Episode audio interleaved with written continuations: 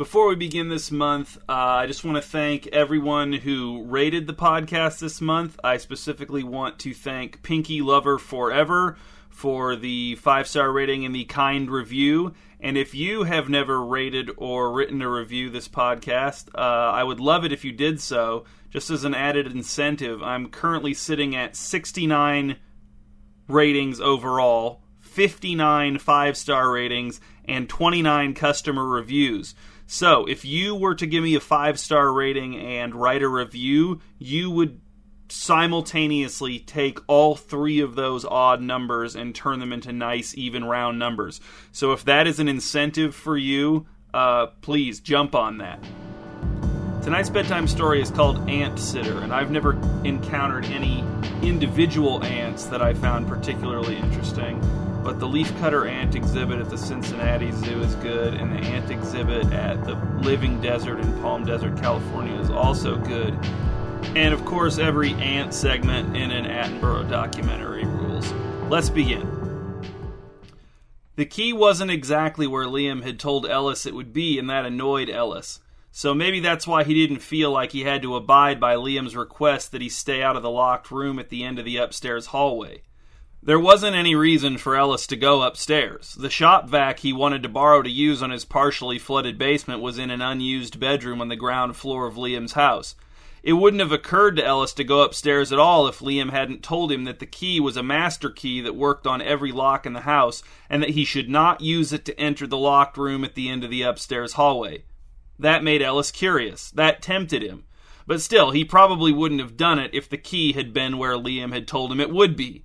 The fact that he had to spend a couple more minutes looking for the key made Ellis feel a bit spiteful, made him feel as if Liam had earned his disregard with his imprecise key hiding.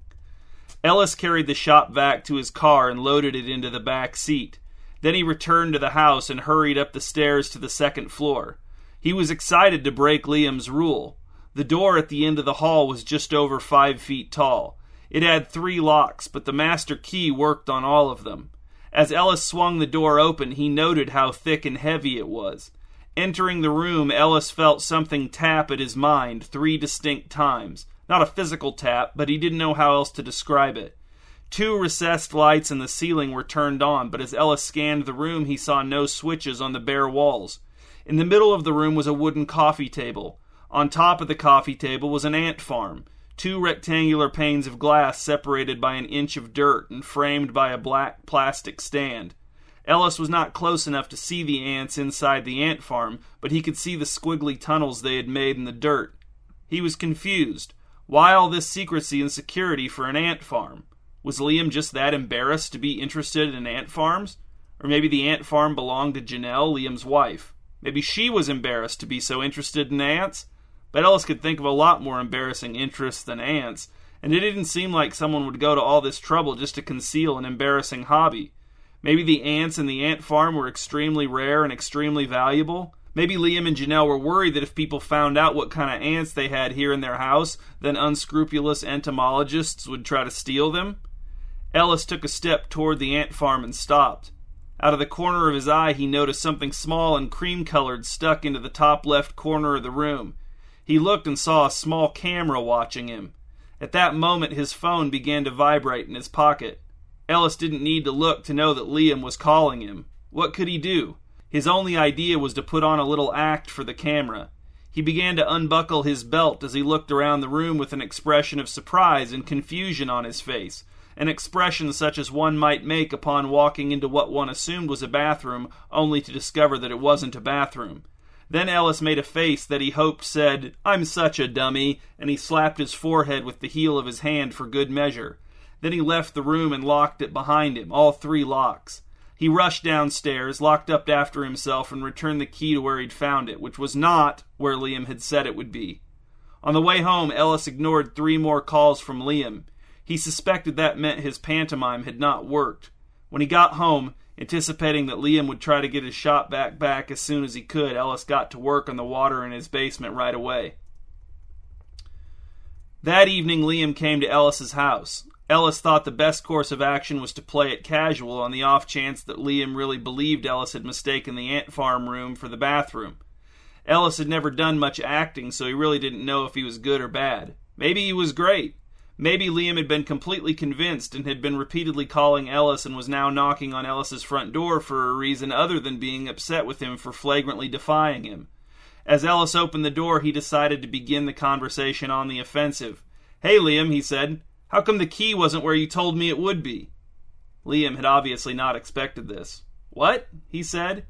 He wore his glasses, which was rare, and a jacket, which was strange because the night was humid. His hair was combed back from the small scar on his forehead, a sign that Ellis had grown to understand meant that Liam was feeling self assured.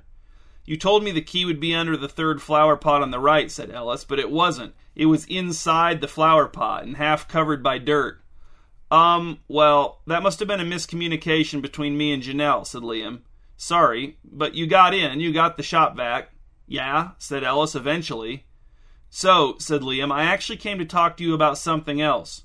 You can have the shop vac back, said Ellis. I'm finished with it. He pointed to the damp spots on the knees of his gray sweatpants as if they were proof of what he was saying.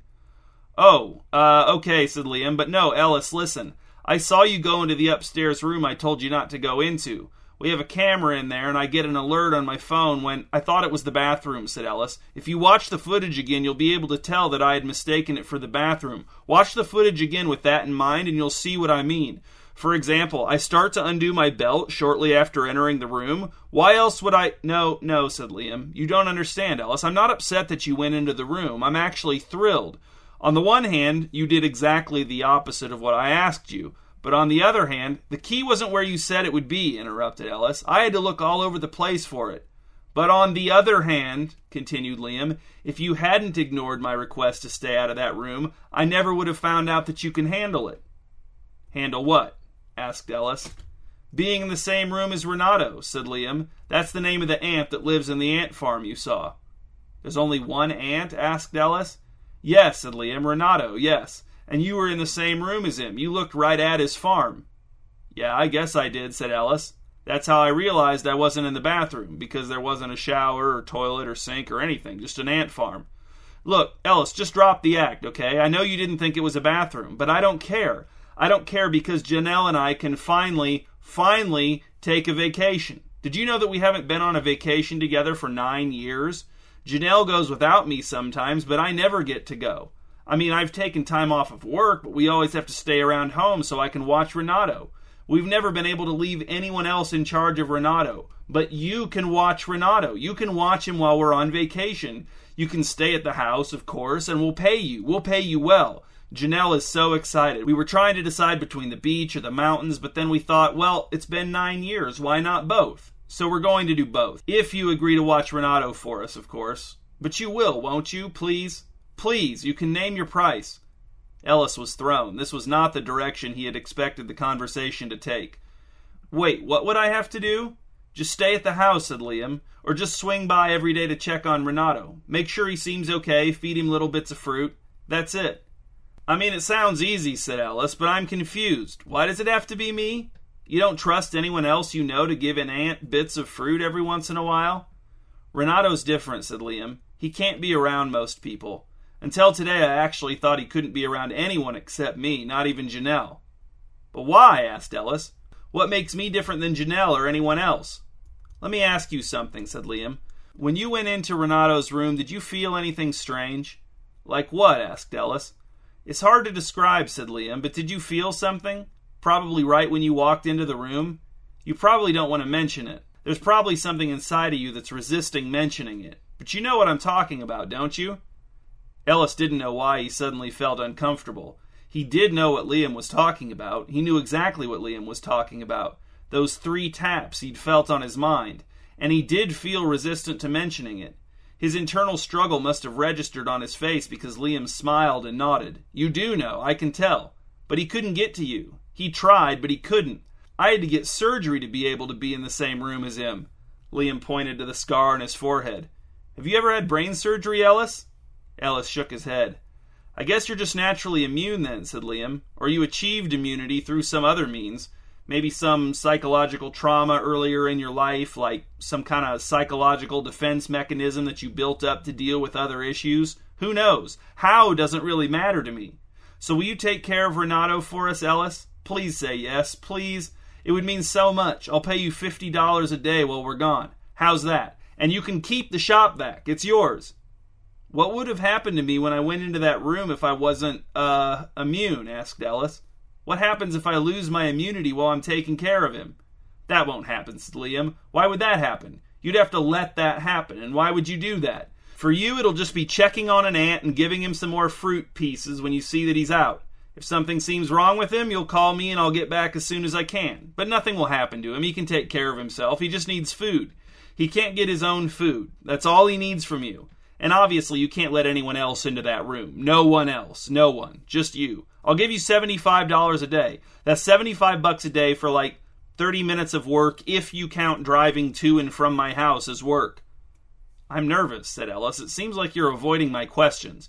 A hundred dollars a day, said Liam, and we're going to be gone for two weeks, so that's one thousand four hundred dollars plus the shop vac. And you have nothing to worry about. Just check on Renato, feed him when he needs it, don't let anyone else into his room, and you know, don't let him in. You know what I mean by that. When he's trying to get in, don't let him. But why would you? You wouldn't do that. You know not to do that. You instinctively know that. You already proved that. Just trust your instincts and you'll be fine. Okay, I'll do it, said Ellis, for a hundred dollars a day plus the shop vac.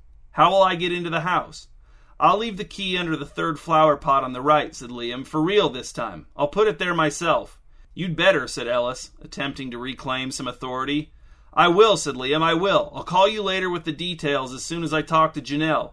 He ran across Ellis's yard to his car, turned to give one last giddy wave, and then drove home to deliver the good news to his wife. Ellis closed the door and returned to his basement. Now that the standing water was all sucked up, the basement floor was drying. That was good. He was glad he'd never saved up enough money to carpet the basement like he'd originally wanted to when he bought the house ten years ago. He gazed upon the shop vac that he now owned. His basement would probably flood again, having his own shop vac would be good. And fourteen hundred dollars was a lot of money for him. Maybe he'd spend some of that money on a vacation of his own. How long had it been since he'd been on a vacation? Probably not since he'd gone on a cruise with his family when he was in college, and almost 20 years had passed since then. He didn't want to think about those three taps he'd felt on his mind when he'd entered Renato's room, so he didn't. He'd always been good at not thinking about certain things. Usually that skill harmed him by preventing him from dealing with problems until it was too late. But now it was finally going to pay off for him. $1,400 was a lot of money for Ellis, and the shop vac looked almost new. Ellis wondered if Liam had ever used it. This time the key was right where Liam had told Ellis it would be. It was just after noon on the first day of Liam and Janelle's vacation, and Ellis had come to the house to check on Renato. It would be his first time being in the same room as Renato since the day he'd come to the house to borrow the shop vac. On the phone, Ellis had asked Liam if she should come over one more time before Liam and Janelle left on vacation, just to confirm that it was safe for him to take care of Renato, but Liam had firmly rejected this idea, insisting that it was unnecessary. Ellis worried that Liam was prioritizing his vacation over Ellis's safety, but he didn't want to appear cowardly, so he didn't push the issue. Now, as he climbed the stairs to the second story of Liam and Janelle's house, Ellis felt nervous. His pulse quickened and his hands began to sweat. Not just the palms, but the backs of his hands, too. Liam had told him that Renato's little pieces of fruit would be in the refrigerator in the kitchen, but Ellis wanted to look in on Renato right away, just to get it over with, to break the suspense, to prove to himself that there was nothing to worry about. When he arrived at the door to Renato's room, Ellis used the master key on the three locks, swung the short, heavy door open, and stepped inside. Immediately he felt something tap three times on his mind. The feeling was no more or less intense than the first time it had happened, but this time it was scary. The first time Ellis hadn't known what the feeling was, so he had just ignored it. This time he knew it was the feeling of Renato trying to get in somehow, whatever that meant. He had tried to press Liam for more information on what that might mean on the phone, but Liam had remained vague on the subject. Eventually, Ellis had decided that Liam didn't actually know what it would mean for Renato to get into someone's mind. Just inside the door to Renato's room, Ellis stood still and waited. Would there be more taps on his mind? Another attempt? He looked at the camera in the top corner of the room, then at the ant farm. After a minute of nothing else happening, Ellis felt silly and he approached the ant farm. He was curious to see Renato up close, but also wary. He bent down so that his face was level with the ant farm and peered through the glass and into the network of branching tunnels through the rich brown dirt. At first, he saw no ants at all. The ant farm appeared empty. Was this whole setup a scam of some kind? Did Renato even exist? But then movement in a small chamber in the upper corner of the ant farm caught Ellis's attention. There he saw a single ant, small and reddish brown. Ellis didn't know enough about ants to know what specific kind of ant Renato was, but he looked like a normal ant, like the kind of ant Ellis had seen in the cupboard under his kitchen sink, or the kind he'd seen streaming from a crack in the sidewalk toward a fallen popsicle on the curb. A normal ant, a regular ant. As Ellis watched, Renato paced back and forth in his little chamber a few times, then headed down a tunnel toward the bottom of the ant farm. Nothing about his behavior seemed un-ant like or threatening or dangerous. Ellis stood upright, reassured. There was nothing for him to be nervous about. He wasn't certain there was anything for anyone to be nervous about. The fact that Liam had gotten brain surgery of this ant was either very strange or a lie or a delusion. Maybe Liam was the one to be worried about. Although those taps on Ellis's mind were real, weren't they? He'd felt them twice now. But what were they really? Was there any way to prove that Renato was their source? No. No, there wasn't. Ellis went down to the kitchen fetched a little piece of fruit for Renato, turned to Renato's room, opened up a little hatch in the top of the ant farm, and dropped the fruit inside. Then he closed and locked the door to Renato's room behind him and went home. As the days went on and Ellis continued to visit Renato once a day to either give him a small chunk of fruit or not, depending on whether the previous chunk of fruit had been consumed yet, the three taps that Ellis felt on his mind every time he entered Renato's room went from being unnerving to annoying. Because what did they mean? What did they really actually mean? Because Ellis wanted to feel special. He wanted to feel gifted, perhaps even supernaturally so. He wanted to feel like the only person in the world who could resist Renato. Was the money the real reason he had accepted the responsibility of caring for Renato while Liam and Janelle were gone? Or was he excited by the idea that he was exceptional in some strange way, that Liam had recognized that exceptional quality and thought it was worth paying for? None of the rest of the traits Ellis had been born with had ever paid off. Not that he expected any of his bad traits to benefit him, although he knew of several people who had been served pretty well by their bad traits. But Ellis had good traits too, and those good traits had been just as useless as his bad traits, and sometimes they'd been just as detrimental, if not more so. So now Liam had discovered this trait that Ellis didn't know he had. A good trait, supposedly, and Ellis was going to get $1,400 out of it plus a newish shop vac. But in the grand scheme of things, that really wasn't much. What could Ellis get with $1,400 that he really needed? A car that was just as bad, if not worse, than his current car? A mid tier gaming laptop? Which would be fine, the money was easy. But Ellis's mounting feeling of disappointment revealed something about himself that he had not known. He had been hoping that his daily encounters with Renato would make him feel cooler. He had been hoping that he would get some sense of what was actually at stake, of what grave consequences his special brain was protecting him from. But that wasn't happening. And that's why the three taps on his mind, always exactly three, had become annoying. They revealed nothing, they proved nothing, and they didn't make Ellis feel cooler, heroic, or exceptional. And then, at the beginning of the second week of caring for Renato, Ellis looked at the camera in Renato's room again. Why had Liam gone out of his way to tell Ellis not to enter Renato's room? And why had he then mentioned that the key was a master key that opened every lock in the house? And why did it look like his shop vac had never been used? And now that Ellis thought about it, he had told Liam that his basement had flooded and that he needed a shop vac, and then three hours later, Liam had called to say he had a shop vac that Ellis could borrow. Why had he not mentioned the shop vac when Ellis had first told him about his flooded basement? Was it because Liam had to go out and buy a shop vac before he could offer it to Ellis as long as Ellis was willing to come over to the house and pick it up? And there was that camera, of course, watching Ellis every time he came into Renato's room, documenting everything he did, all of his interactions with Renato. And also, that scar on Liam's forehead did not look big or severe enough to be the product of a real brain surgery. And a $100 a day for a few minutes' work seemed more like the kind of money one would receive for participating in some kind of weird experiment, not for giving fruit to a pet ant regardless of that ant's supposed mental powers. But what was the experiment? Was Liam making a fool of Ellis, preying on his vanity to convince him to take part in a study to see how he'd react to the conditions of this absurd scenario?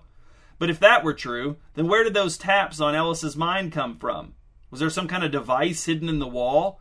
Maybe it was like a high frequency sound machine that that well, Ellis didn't know how it would work, but something with waves that would feel like tapping on his mind, on his brain, really. Ellis realized that he'd been staring at the camera for a few minutes as all these thoughts occurred to him. He tore his eyes away and tried to appear casual as he checked on Renato. The chunk of fruit Ellis had dropped into the ant farm the day before was only partially consumed, so he turned and left Renato's room, closing the door and locking it behind him. He didn't know what he was going to do, but he knew what he wasn't going to do. He wasn't going to play Liam's game. It had not been easy for Ellis to get someone to come over to Liam and Janelle's house with him. For one thing, Liam was pretty much his only friend with which he hadn't burned every bridge, and even that was due more to Liam's forgiving nature than Ellis treating him better than the other people he knew. Now, of course, Ellis suspected that there was a reason for that forgiving nature, but he didn't know yet. That's why he needed someone else. But since no one he knew was willing to do him a favor, Ellis had to come up with another way to get someone over to Liam and Janelle's house. So instead of asking for a favor, he posted an ad on an online community forum for Multioak offering to pay someone $50 if they would help him move a heavy dresser in an upstairs bedroom at his house. There was no dresser, of course, and the house was Liam and Janelle's house, and the upstairs bedroom was Renato's room. Ellis got exactly one response, but that was all he needed. He sent a few messages back and forth with the guy, then talked to him on the phone. His name was Sam, and he was 19. He had taken a year off from everything after high school, but he was planning on starting community college in the fall, and he was trying to earn as much money as he could without getting an actual job. Ellis gave Sam the address for Liam and Janelle's house and told him to be there at 10 the following morning. Sam negotiated the time all the way up to 2 in the afternoon. The next day, Ellis made sure to get to the house early so that he would not be seen arriving at the house that he had claimed was his. Not that being seen arriving would have blown his cover. He could say that he had just been out running an errand, for example. But Ellis thought that if Sam was feeling weird at all about this job, it would be less concerning for him if Ellis was already there in the house and acting like he really lived there.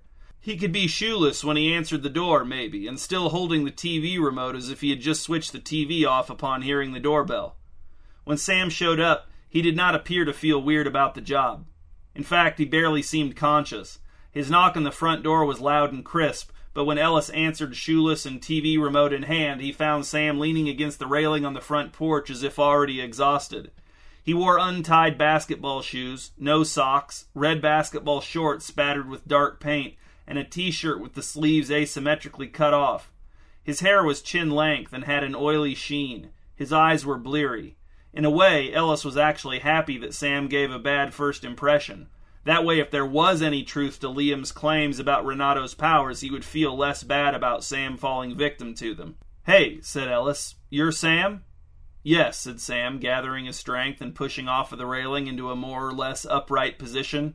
You got the money? Yeah, said Ellis. Come on in. We'll move the dresser and then I'll pay you. I need half the money first, said Sam as he shuffled through the front door. These online jobs are mostly scams. Yeah, you said that on the phone, said Ellis. He pulled a 20 and a 5 out of his pocket and handed them to Sam, who checked to make sure the total was correct, then folded the bills and slid them into his shorts pocket. Where's this dresser? he asked, hair hanging in his face. Upstairs, said Ellis. He tossed the TV remote onto the couch as if he owned both the remote and the couch, then knelt to put his shoes on and tie them. He was proud of his performance, whether it was necessary or not. Follow me, he said. On the way up the stairs, Sam twice stepped out of his left shoe and had to pause to get his foot back into it. Ellis was glad they weren't really going to be moving any heavy dressers. He didn't think Sam was capable. How could you move a heavy dresser if you couldn't keep your shoes on your feet? As Ellis unlocked the three locks on the door to Renato's room from top to bottom, Sam said, That's a lot of security for a bedroom. You paranoid? I keep my valuables in here, said Ellis. He opened the door just enough to duck through so that his ruse wouldn't be revealed until Sam was inside the room. Ellis walked through the door, felt the familiar three taps on his mind, and motioned for Sam to follow, which he did. Ellis watched Sam's face as he entered, looking for any change that might reveal that Renato had gotten in.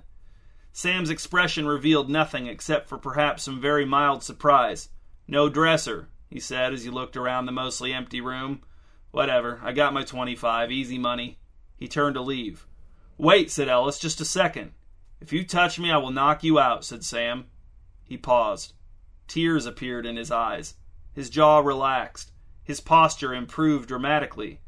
What's wrong? asked Ellis, his hands suddenly sweaty on all sides again. It's beautiful, said Sam, his voice bold and clear. What is? asked Ellis. What's beautiful? His phone buzzed and buzzed and buzzed in his pocket. Sam ignored him, overwhelmed by something to which Ellis had no access. What are you hearing? asked Ellis. What are you seeing? Sam looked off into space somewhere over Ellis's head. What's he saying to you? asked Ellis. Sam lowered his gaze to meet Ellis's eyes. Thank you, he said. I know this wasn't your intention, but I'll cherish this forever. He turned and walked out of the room. Ellis hurried after him into the hallway. Hey, he said, give me the $25 back. You didn't do any work. Sam turned at the top of the stairs to face Ellis. They stood at opposite ends of the hallway, a gulf of shadow between them. Sam's posture was still great, his voice was still powerful. In your ignorance, you deceived me. In your ignorance, you intended me harm. I will be merciful and not seek to punish you beyond keeping the $25. That will be the full extent of your punishment. Then he descended the stairs without once stepping out of either of his shoes and left the house. Ellis went back into Renato's room. Tap, tap, tap. He looked from the ant farm to the camera to the ant farm. Why didn't the pieces fit? He had been so sure that something fraudulent was going on, that Liam was using him in some way, that the incomplete story Liam had given him was an absurd cover story for something else. But had he really been sure? If he had been sure, then he wouldn't have needed to test Renato's powers on Sam. So there had been a part of him that still believed, or wanted to believe, Liam's stated version of reality. And Sam had experienced something. Whether what he had experienced came from Renato or not, Ellis couldn't say, but Sam had experienced something. The phone was buzzing in Ellis's pocket again. Liam must have seen the footage of Ellis bringing Sam into the room. He was probably either upset about it or pretending to be upset about it. Ellis wasn't interested in listening to either possibility. He walked over to Renato's ant farm and knelt on the carpet in front of it. Renato was in a chamber near the middle of the ant farm. He had pulled the remaining fragment of the chunk of fruit Ellis had given him the day before down into the chamber with him, and he was snacking on it. As Ellis watched Renato eat, he couldn't help but feel as if he looked content. Could an ant look content? Did Ellis only think that Renato looked content because Renato was in the midst of eating his favorite food, fruit chunk? No, it went beyond that. Renato looked content. Ellis had to wonder did anyone ever look at him and think he looked content, even while he was eating his favorite food, a spicy omelet? He knew the answer was no. And then he thought about the look on Sam's face as he left the house.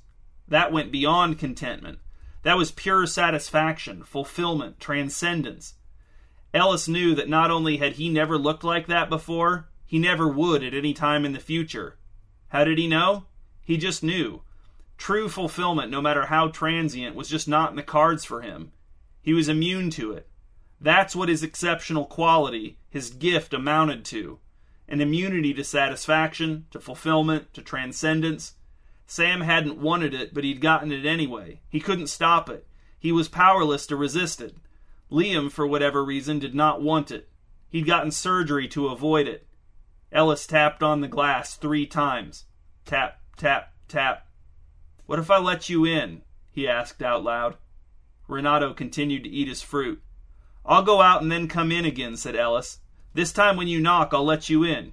You'll show me what you showed Sam, right? Right, Renato? That's what I want.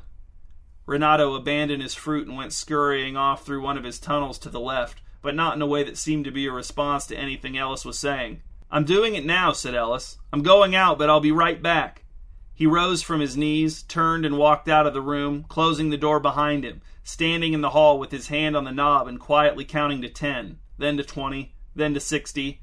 With his pulse pounding in both anticipation and dread, Ellis opened the door and walked back into Renato's room. Tap, tap, tap. Ellis didn't know what to do differently. He tried to feel very open. He envisioned opening a door to find an ant waiting on his porch. He envisioned welcoming the ant into his home. He envisioned an ant crawling through his hair and then down into a small hole that had been drilled into his skull. Was it working? Was Renato in? Sam's reaction had been somewhat delayed. Had it taken this long, though? Shouldn't he be hearing or seeing or feeling something by now, experiencing something other than doubt and frustration, perhaps the two most common feelings of his entire life, including childhood? Seconds kept passing by, kept ticking by, and nothing happened. Ellis left the room and closed the door. This time he locked it, all three locks, one for each of Renato's customary three taps. This time he counted to sixty very, very slowly. Then he unlocked the door and went back into the room. He felt no taps on his mind. Renato? Ellis said aloud. Are you there? He hurried over to the ant farm, his eyes darting through the pathways like ants themselves until they ran into Renato's lifeless body, lying on its back with its legs curled inward like a cartoonist's rendering of any dead insect, stopping just short of having X's for eyes. It occurred to Ellis then that perhaps he had been wrong about which side of the door Renato was on. Which side Renato was on relative to Ellis, anyway. Maybe doors weren't the best metaphor for how it actually worked, but maybe Renato hadn't wanted in. Maybe he'd wanted out. Ellis's phone began to buzz in his pocket yet again. He took it out, declined the call, and blocked Liam's number. Then he went downstairs to the refrigerator, took out all the little pre cut chunks of fruit that Liam had left for Renato, and tossed them out the back door into the yard where he assumed the wild ants would be pretty excited about them. As he drove home, Ellis felt neither satisfaction nor fulfillment nor transcendence, but he did feel a sort of low form of freedom, and if that was the best he could hope for, then he'd take it.